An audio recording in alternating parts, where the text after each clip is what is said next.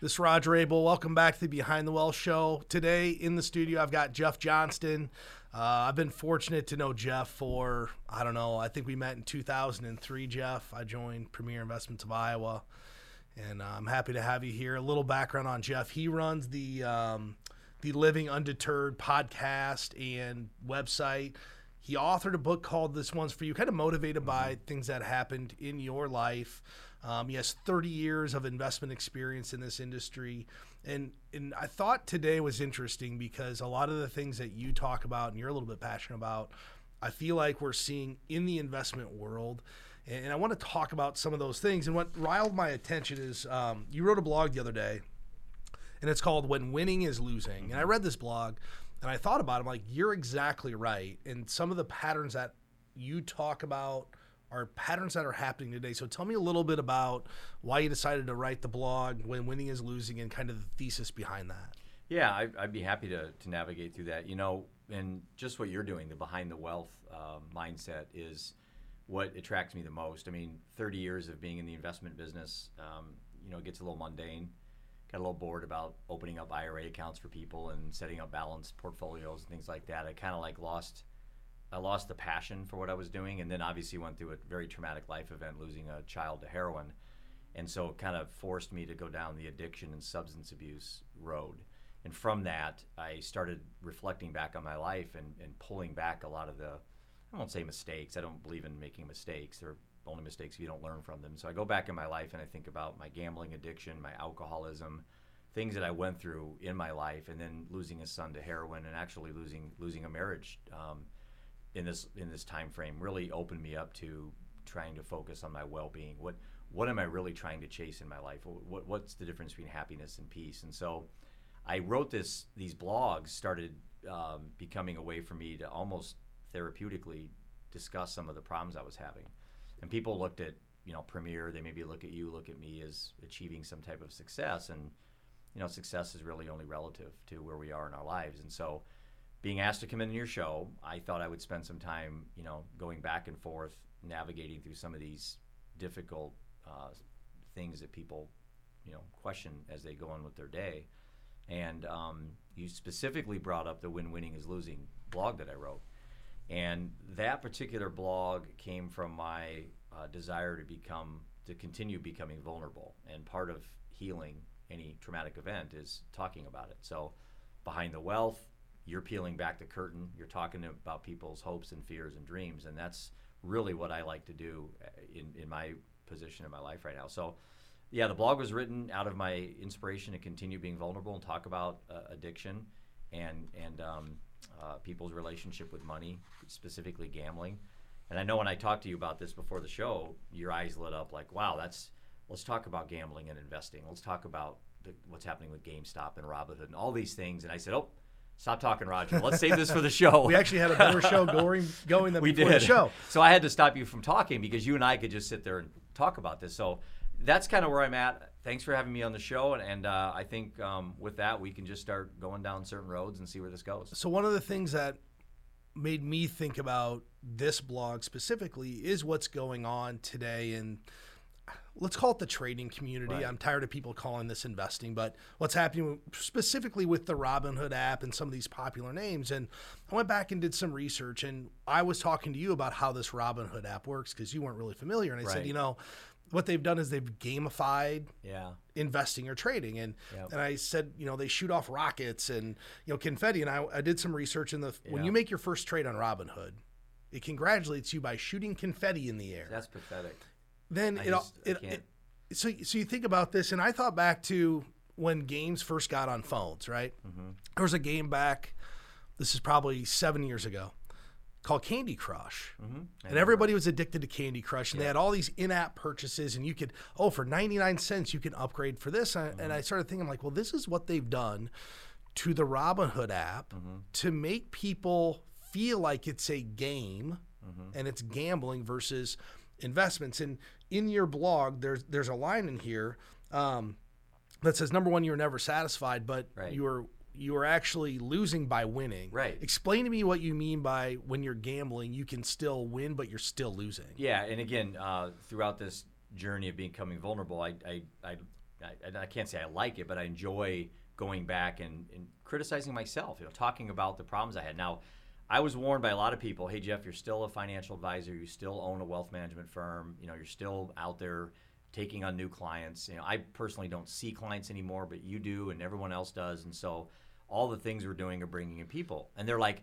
Jeff, don't talk about compulsive gambling as an investment guy. And I'm like, well, this that's the stigma that I'm sick of. I'm sick of people saying, don't talk about being sexually molested. Don't talk about being an alcoholic. Don't talk about your drug use. You know, why?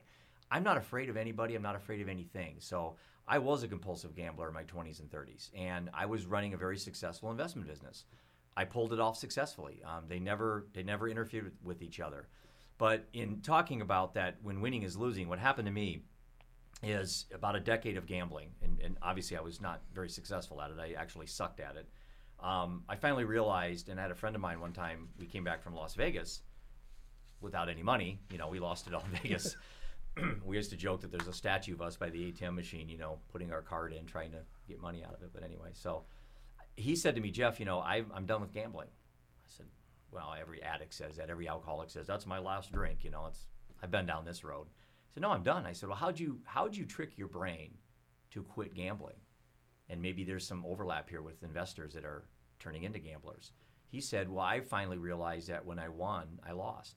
So winning was losing. And I said, what do you mean? He said, well, when you win a bet, it validates, it reinforces that that's an appropriate behavior. So you ultimately will bet again. Well, statistically, the casino knows this, and Robinhood knows this. Robinhood knows this with all the f- things they're doing. They know the longer you stay, the, the more that, that they'll win.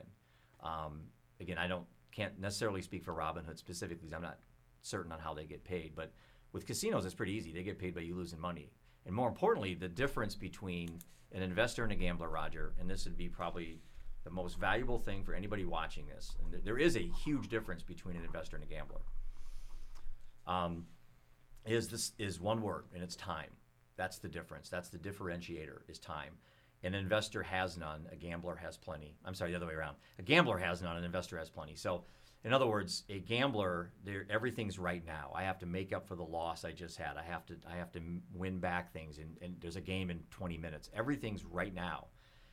For an investor, though, yeah, you buy a property, you hold on to it for 20 years. You buy any stock and hold on to it for 20 years. You buy any asset class, hold on it for a long period of time. You're probably going to make money, and that's the difference. So now you go back to what you talked about, the balloons and the confetti they're taking this lo- long-term approach that we all know that's how you make money in, in stocks is long-term. And they're they're putting it into a short-term visual presentation to more specifically the younger generation. Absolutely you know, there's not a lot of rogers and jeffs online trading.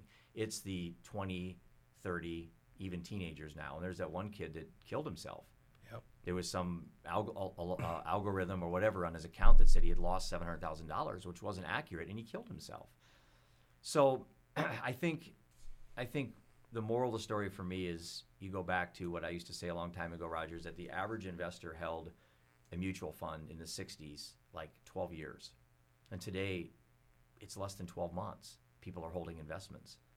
So if anyone can show me the evidence that says that investors today are making a better rate of return than they did 30, 40 years ago, I'd be happy to change my conversation. But the fact is they aren't they aren't. Yeah, no, you're right because you, you can go back and even look at Dalbar studies where mm-hmm. they just compare holding an index to the right. average investor, and they're losing by eight percent a year. Yeah, minimum. And it's because of the emotions that run investments, greed and fear, which you know people right now are.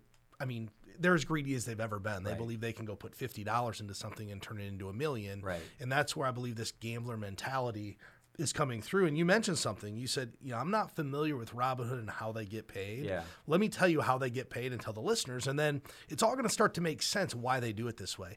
Robinhood actually gets paid by sending order flow to large hedge funds like Citadel, um, and they become the market maker. So they're getting paid to send all the order flow over here. So the more orders that are placed, what happens? The more money they actually get paid. Absolutely. So why wouldn't yeah. they want to make this app into a game and turn investing into literally just gambling. Most of these people don't even know what they're doing. Mm-hmm. They have recommended tips for the day. So one of the things I want people to know is, you know, if you have kids, like my, my cousin Mike was on the show a week ago, Mike Grimm, and he said, Hey, my son's on Robinhood doing this. And I said, That's cool. But let's talk about why they're doing it. Is this entertainment or investing? And I think it's great people getting involved, but you need to be very cautious if your kids are doing this because bad things can happen and they may or may not know what they're doing. Um, just like gambling, you go to the casino, right? And, and I remember the first time I went to a casino.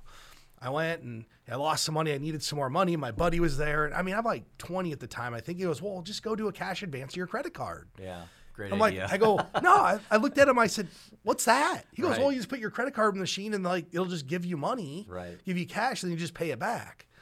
Oh, yeah, let's do that. So I spent the money I had and now I went and borrowed more money, which is actually similar to what? Trading on margin. Right. You're borrowing money to make trades. I was borrowing money to gamble with. Now, fortunately, I happened to win on the biggest bet of the night and I walked away. yeah, that's the worst thing that can happen. But I realized what this thing credit was and what this credit card, and I, I feel like that's what all of these young people and people on this, this app are doing. They're trying to turn this into a video game. Could be a video Yeah. game addiction, right? Maybe that's not Oh, yeah. gambling, but it's an entertainment. There's a lot of parallels. Yep. Think about video games. I, I know kids that will sit down and play video games for eight hours. Yeah. Oh yeah. That's not normal. No, it's not That's normal. an addiction. They're Right. addicted to the screen time. So I think a lot of the things you talk about with addiction and you know investing, they're starting to overlap Right. more than I've ever seen. Would, you agree with that? No, I that? do. I do. And you bring up the phone thing, and I, I think to myself, you know, as a past compulsive gambler, um, I'm not saying that I don't go to casinos. I mean, I, I stay away from casinos. To me, um, all this is a continuum. It's a sliding scale. It's like, you know, you, I hate to use the, the analogy of autism, but they talk about a spectrum. Addictions and gambling are the same way. Alcoholism, all that's a spectrum. Um, to me, uh, with gambling, um, I figured out on that winning is losing mentality that I don't have to just never gamble again. I, I know now I have limits, and so I can go to a casino with a certain amount of money. I leave everything else at home, and when I'm out, I'm out. I go home. Or and I've I've also got myself to walk out of a casino with money, which was very hard for me to do because I I walked in. I had two goals. I want to win all the money, or I'm going to walk out with nothing. There was no middle ground. It was the, the extremes were just all or nothing. So now I come in there. I have fun. I enjoy it. I play nickel slots like I never used to do. So I still gamble, but I have it all within the context of me enjoying it. And looking at the phone, for example, my death nail would be if I opened up an online uh, uh, it- um, gambling account. If I opened up the ability to bet on football basketball, that would be the absolute worst thing for me to do as a compulsive gambler is to have that ability to do that. So for me, I know my limits, and so people out there that are struggling with this and they're trading their stocks and confetti's going off, they're they're bored with their own life. So this is their addiction is is this instant visual gratification that they're buying and selling something. So for me, it's like I'm not. We're not telling people not to do this. Just like I'm not telling people not to go to casinos, but have an objective, have a goal in mind. Just making money isn't the goal. We all have that. We all have the desire to make money. Like I told you earlier, eating food isn't a goal. We, we all have to eat. Well, we all have to make money. A goal needs to be specific to you. What, what is your objective? A goal would be, Roger, I want to make 12% after taxes and, and fees in the, in the year. That's a goal. Not, not trying to win and lose every single bet that you make, i.e., every stock that you buy. That, that's, that's a compulsion. And that, that's a problem with, with our society today. There's two things you said there that are important. One, you said you wanted to win all the money. yeah, That's an infinite number. it is. It can never be accomplished. Right. And I didn't know that back in the day. Right, I so- was so competitive. Right. If you went to the casino and said, "Hey, my goal is to enjoy my time with one hundred dollars, Right. wherever it takes me, it takes me." Right. Okay, fine. Right. A second thing you said was, you know, if your goal is to make twelve percent after taxes, et cetera, et cetera. I still don't think that's a goal because it didn't quantify where you want to go. So if you think about kind of the onus of the entire show we do, it's revolving around someone financially putting their priorities together and figuring out where they want to go Right. because you can never get there if you don't know. Right. So we talked to everybody about having a well-written financial plan because Mm-hmm. 12 percent. Well, I don't know if that's the number you need or not. You wrote um, what I call like a guide. I Yeah. don't know, 10 years ago, 12 Yeah. years ago, Yeah, at least. called the Retirement. Survival Guide. And one of the things in the guide that you've talked about for ages is having a fair rate of return. Yep. And people that are trading on Robinhood or people who think that's investing, it's not. It's Right. gambling Right. because you haven't established Right. what your fair rate of return is, and that fair rate of return is 100% based upon your goal. Absolutely. So Yep. Talk to me about the fair rate of return, how you came up with that idea, because I think people today should be more focused on that versus the greed of, hey, I only made 12% last year and this growth fund made 36. Why don't I have more of that? Because I've actually heard that Right. more in the last 6 months because people, you know, if you look at like a growth index last Right. year, it was through the moon. Right. But the S&P 500 did 14, 15%. Why didn't I own more of that? Talk to us about the fair rate of return goal, how you came up with that simple idea Yeah. that really works for everybody. And it's interesting because that fair rate of return goal is now um, talked about in the context of imposter syndrome. So people will look at somebody else and say, "I'm inferior to." Say, say Roger. Roger's got a successful podcast. He's a successful financial advisor. He bought a beautiful place down at the Lake of the Ozarks. I'm, I'm jealous of Roger. Now I have imposter syndrome. Well, we do that with our investing. We, we go online and we see somebody post that they made 100% on some stock or they bought Tesla. Now they're up 700 or, and they start comparing themselves to other people. And that is just a, that's a, that's a, a road to go down that has no positive ending as far as I'm concerned. So the whole concept of imposter syndrome does kind of trickle over to some of these things we talk about with people comparing themselves. So the example you're talking about, where I would say is, is the average person out there that says, the in, the S and P did 45 percent. Who cares? I mean, who? Why? Why do you care what the S and P does? Why do you care that Roger has has has success in his practice? Why do you care? That that's a inferior, inferior complex you have about yourself. So, the only rate of return you should ever compare yourself is your fair rate of return goal. So, what I wrote about a long time ago, before the imposter syndrome is even a household word, was you know, you get up in the morning, you get up in the morning, you look at the end of the year, you look at your rate of return that you made, and let's say it's it's 10, and there's two things you have to think about. A, well, first of all, you don't want to think about what the S and P did because it'll probably depress you. More likely, it did better than what you did. But if your goal was only seven, and you did 10, man, you, you did great. You ought to call your financial advisor up and, and, and say, hey, you know what? Great job, Roger. I, my goal was seven, and I did 10.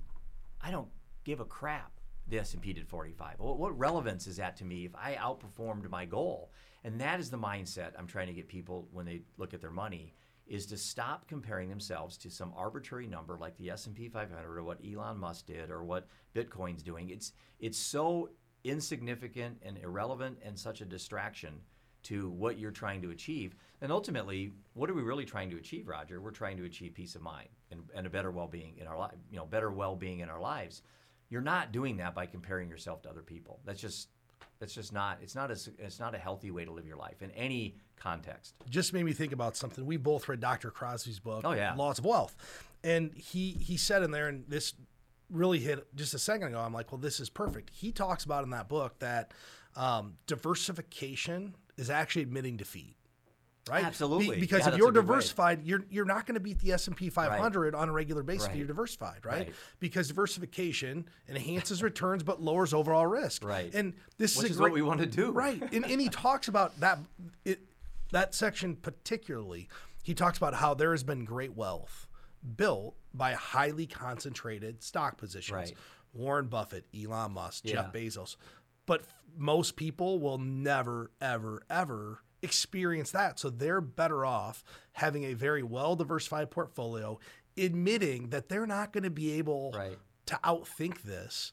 Um, and that made me think about what you just said. If you, if the S and P 500, if you're always comparing yourself to that, It's a fool's game.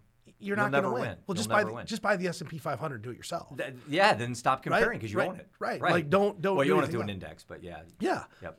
So that that really made me think about that. I thought that was um, a good takeaway. Well, something I want to throw in there, Roger, is you know again going back to Dr. Crosby because I absolutely think he's he's on the forefront of a lot of this stuff, and um, I really really enjoy. Uh, I follow him on Twitter and, and all these other. I think a lot of what we do in our business, we we gravitate towards that because we Oh, yeah. believe in it. Yeah. I think everybody in our office says, "Hey, there's validity to this to really mentally help coach people." We talk of the psychology of all this stuff, but there's also a physiology involved, and this is where I caught Dr. Crosby on a podcast a couple weeks ago, and he was talking about that the the we're hardwired as human beings to be defensive. You know, we're we're taught to flee when we hear something in in the brush. You know, many millennia ago, we would run thinking it was a lion. Well, it could have been the wind. You know, we're just we're we're preconditioned to to have a like a fear response.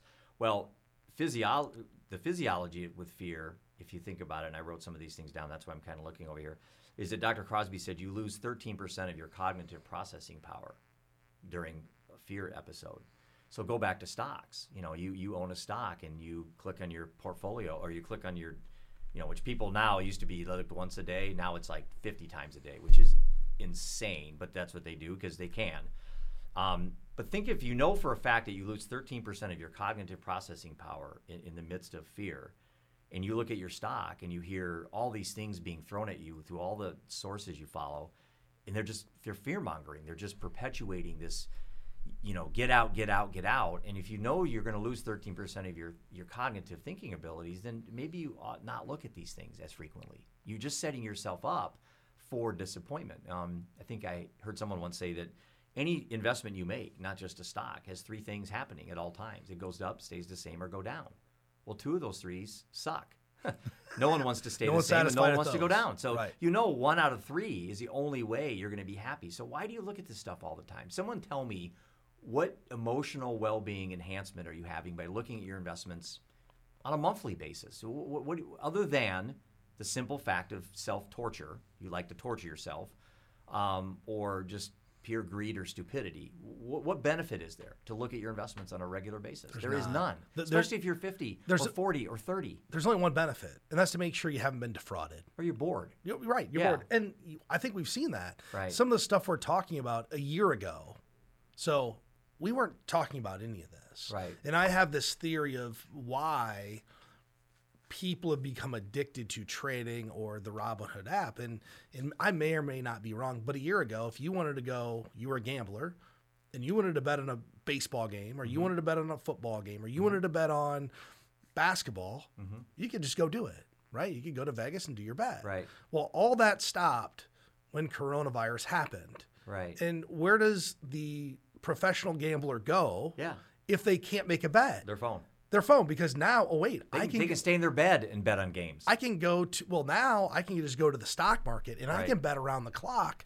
yeah, so you all can bet that I on two things: sports and stocks. Right. But Yeah. a year ago they couldn't. Right. So I think it's what kind of opened this Pandora's box Right. as to hey, let's go see what we can do in the stock market. And If I if memory serves me correct, they went through something similar to this in China. I don't know if it was like 15 years ago. Right. Everybody thought they were day traders. And we saw this 20 years Oh yeah, ago. yeah, yeah. 20 The years school ago. teachers quitting their jobs, trading stocks, and it was fun till it wasn't. I remember when we started working together in 2003 and back then it was day traders. We won't have a job because of day traders. Right.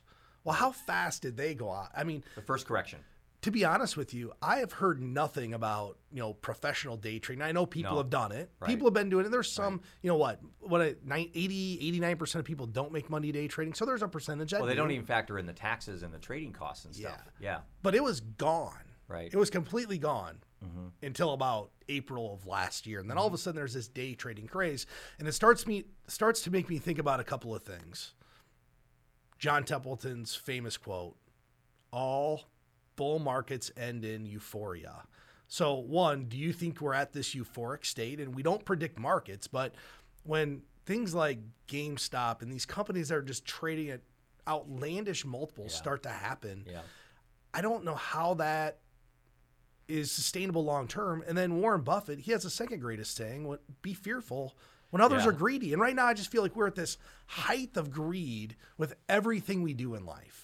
I, I remember a, a, a, a book I was reading by uh, Ric Edelman, uh, who wrote a book. Um, I can't remember the name of it now, but the context was you The truth of money. It could be you know at the top of a market when the construction guy roofing your house starts giving you stock tips. And that's when you know at the top of a market. When everybody has a stock tip out there, you know that's and that is true. When I look at the last two 01 and 08, the last two really big pullbacks we had, boy, you could throw darts and everybody was an expert. Everybody. I mean, locally we had McLeod stock. That was that untouchable. St- I mean, you, Yeah. you couldn't lose money on it until you did.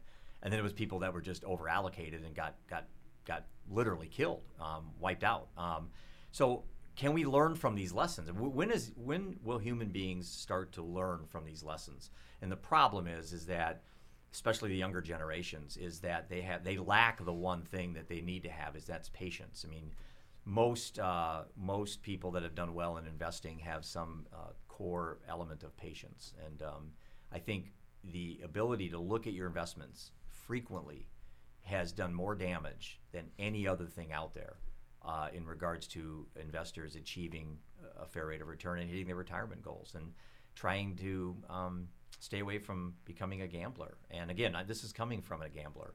And uh, I, I, you know, I can say, ironically, I never gambled with stocks. I mean, I, I gambled with money that I didn't respect. I didn't really um, have a, an emotional attachment to, which is hard to explain for someone who's not a compulsive gambler. My stocks, I've never gambled with. I, I don't. I, I've never got into the habit of buying stocks and selling them. Matter of fact, I, full disclosure, I, I probably in the course of a year maybe sell one stock. I mean, my whole portfolio. Yeah. I probably sell one stock, and that's probably just to do some tax uh, strategies. I buy, I buy and buy and buy, and I, I from my investment philosophy, I've been able to separate my gambling life back in the day and my investment life. I never got lured into the um, the attraction of buying and selling stocks on a regular basis. You think, as an investment guy, as a compulsive gambler, I, I was probably doing that. I, I, never crossed that that road, and maybe because I was fearful it would start to permeate into my business. So I was fortunate enough, as I say, I was a functional alcoholic as well. I could drink a lot and still come to work, and you know never got in trouble with that. My gambling was the same way. I found ways to separate. Oh, but a lot of people can't do that, Roger. They most get into people, gambling. Most people can't. They start that. stealing from their business. They start stealing from their spouse, and all of a sudden it, it, it permeates into their whole life. And for some odd reason, I guess I was uh, dumb enough that I didn't let that uh, get into my life. So, when winning is losing is a great mindset when you are thinking about whether you want to get into being a trader in stocks or a gambler ask yourself if you do buy that stock and it goes up, you know, 300%, um, what are you going to do? You, got to be right twice, right? You got to sell it, and then you got to turn around and buy something and be right again. So it gets very difficult to always be right with timing for investing. Hey, Jeff, one of the things when you were coming by my office and we were talking about what we were going to do for a show today, you talked about this theory of what's called the PERMA model of happiness. And we didn't discuss it, so I don't even know what this is, but right. Talk to me about why you think this is relevant regarding how people invest and what what the overlap is, and maybe just the background of this this perma model of happiness. Yeah, when I wrote my book, um, uh, this one's for you: an inspirational journey through addiction, death, and meaning. Uh, essentially, to honor my son who died from a heroin overdose, and also try to find inspiration and ways to move on. I reached out to Dr. Daniel Crosby, which we've talked about plenty of times on the show. And in interviewing from him for my book, he said, Jeff, you ought to look at something called the PERMA model. And I thought, okay, wrote it down, perma model, didn't think much about it. And then I saw him on a podcast uh, a week ago, and he brought it up again. So I went back and, and researched it more in depth. And it's uh, uh an idea, uh, essentially the the um, by Martin Seligman, who came up with this um, mindset of positive psychology. And so when I started peeling back the layers of how this worked, I started seeing so much overlap to the investment business in that when we meet with clients every day, we're almost more psychologists than we are stock pickers, wouldn't you say? I mean, I, I, I mean, I agree 100%. Yeah, and so and so part of what we try to do with people is dig deep to find out their relationship with money. Is it dysfunctional? Is it unhealthy? Or do they have a, a good relationship with money and, and fair rates of returns and things like that? So again, not knowing this off the top of my head, I'm going to jump over to my notes here. But the PERMA model, the P E R M A, stands for this. And again, it's uh, Martin Seligman is the um, the author of this ideology. Um, positive experiences or positive emotions. So, trying to find more fun in your life. Obviously, having an optimistic attitude towards anything is, is better than being negative. Again, it's a continuum. You don't want to be overly optimistic where you're just naive, and you don't want to be just overly negative where it's destructive. So, there's a, there's a continuum there.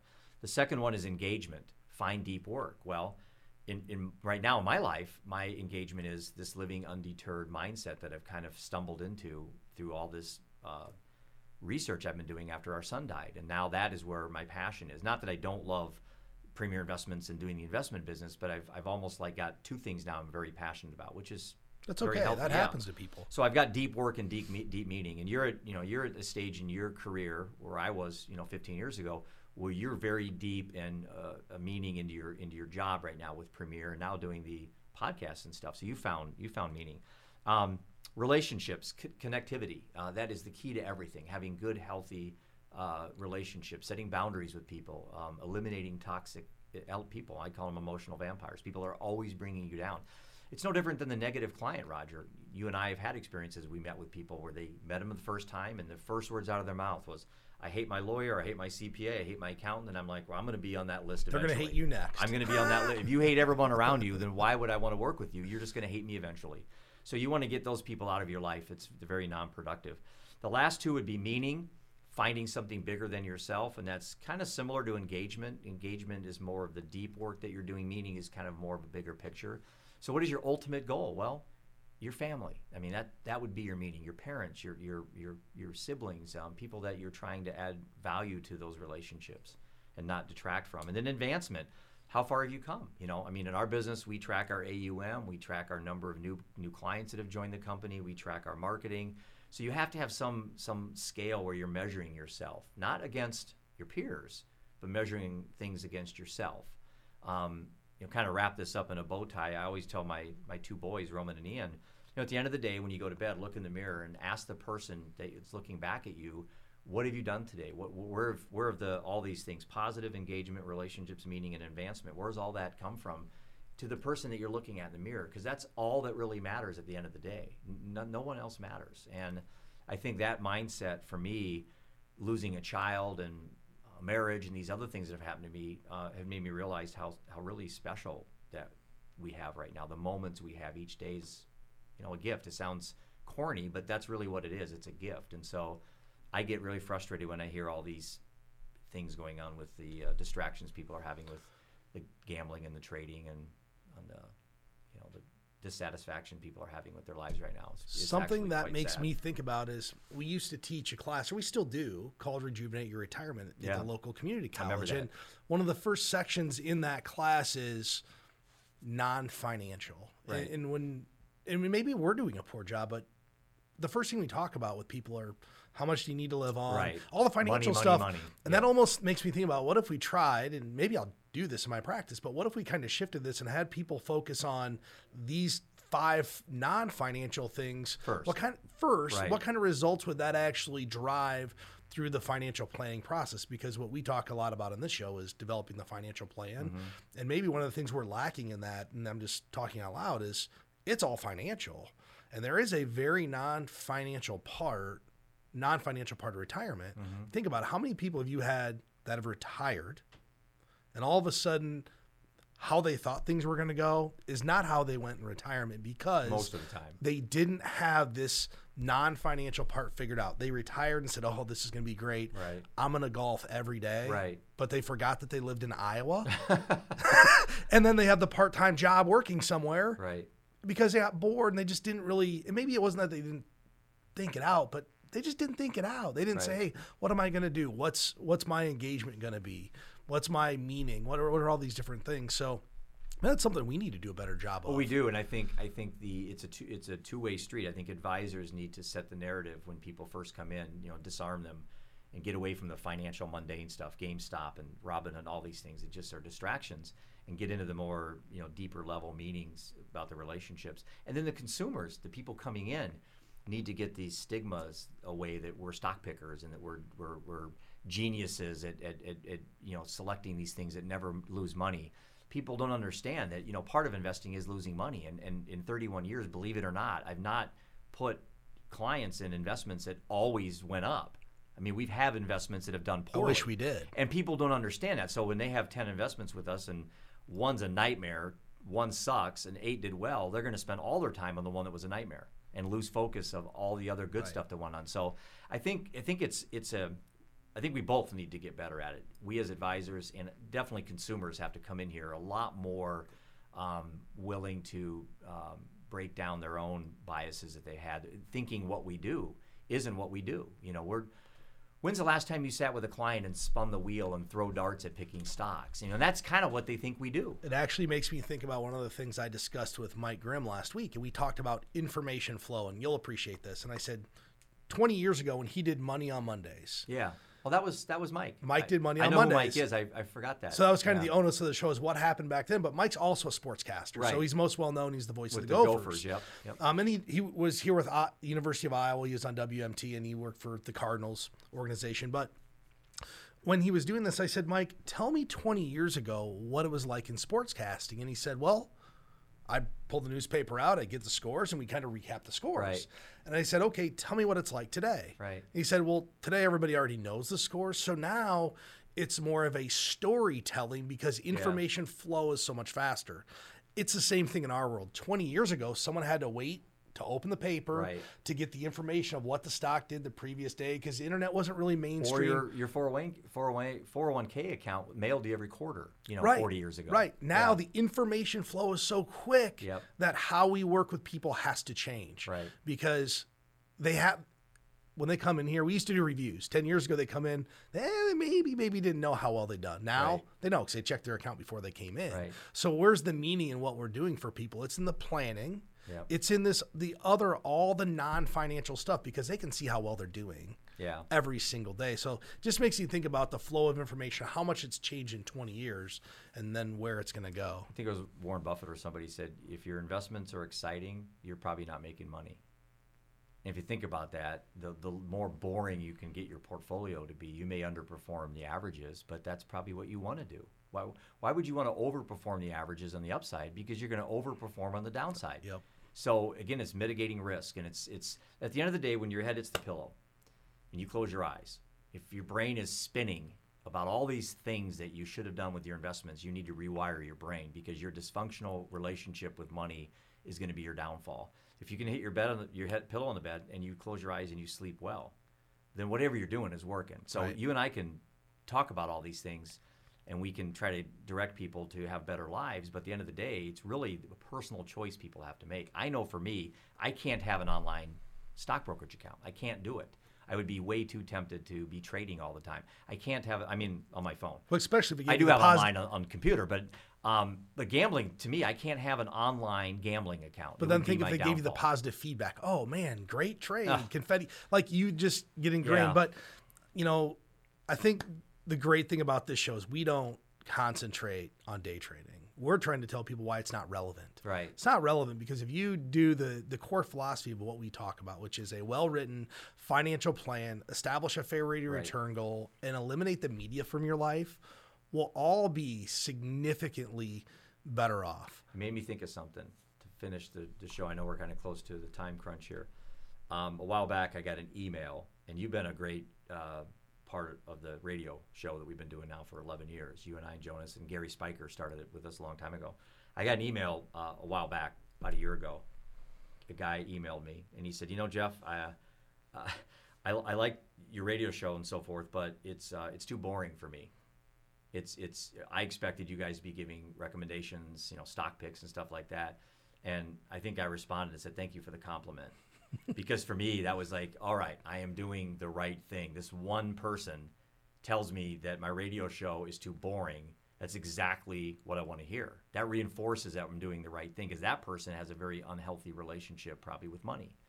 I, we want a boring radio show. Now, I don't think it's boring he meant boring as in we're not telling people to go buy stocks and, and you know Right. people call in and we get on our computer and oh the multiples are we've never done that we never will our show is more about trying to get people to have a, a, a positive well-being life you know increase their well-being and have a healthy relationship with money. And at the end of the day that's what we're trying to aspire Yeah, well, I, I think that's a really good way to end. And you mentioned boring, so all those who are wondering where Elias is, I knew I got a, I got a, I got a subscriber comment that said Elias is boring, but we really like your show. So I fired Elias just for today.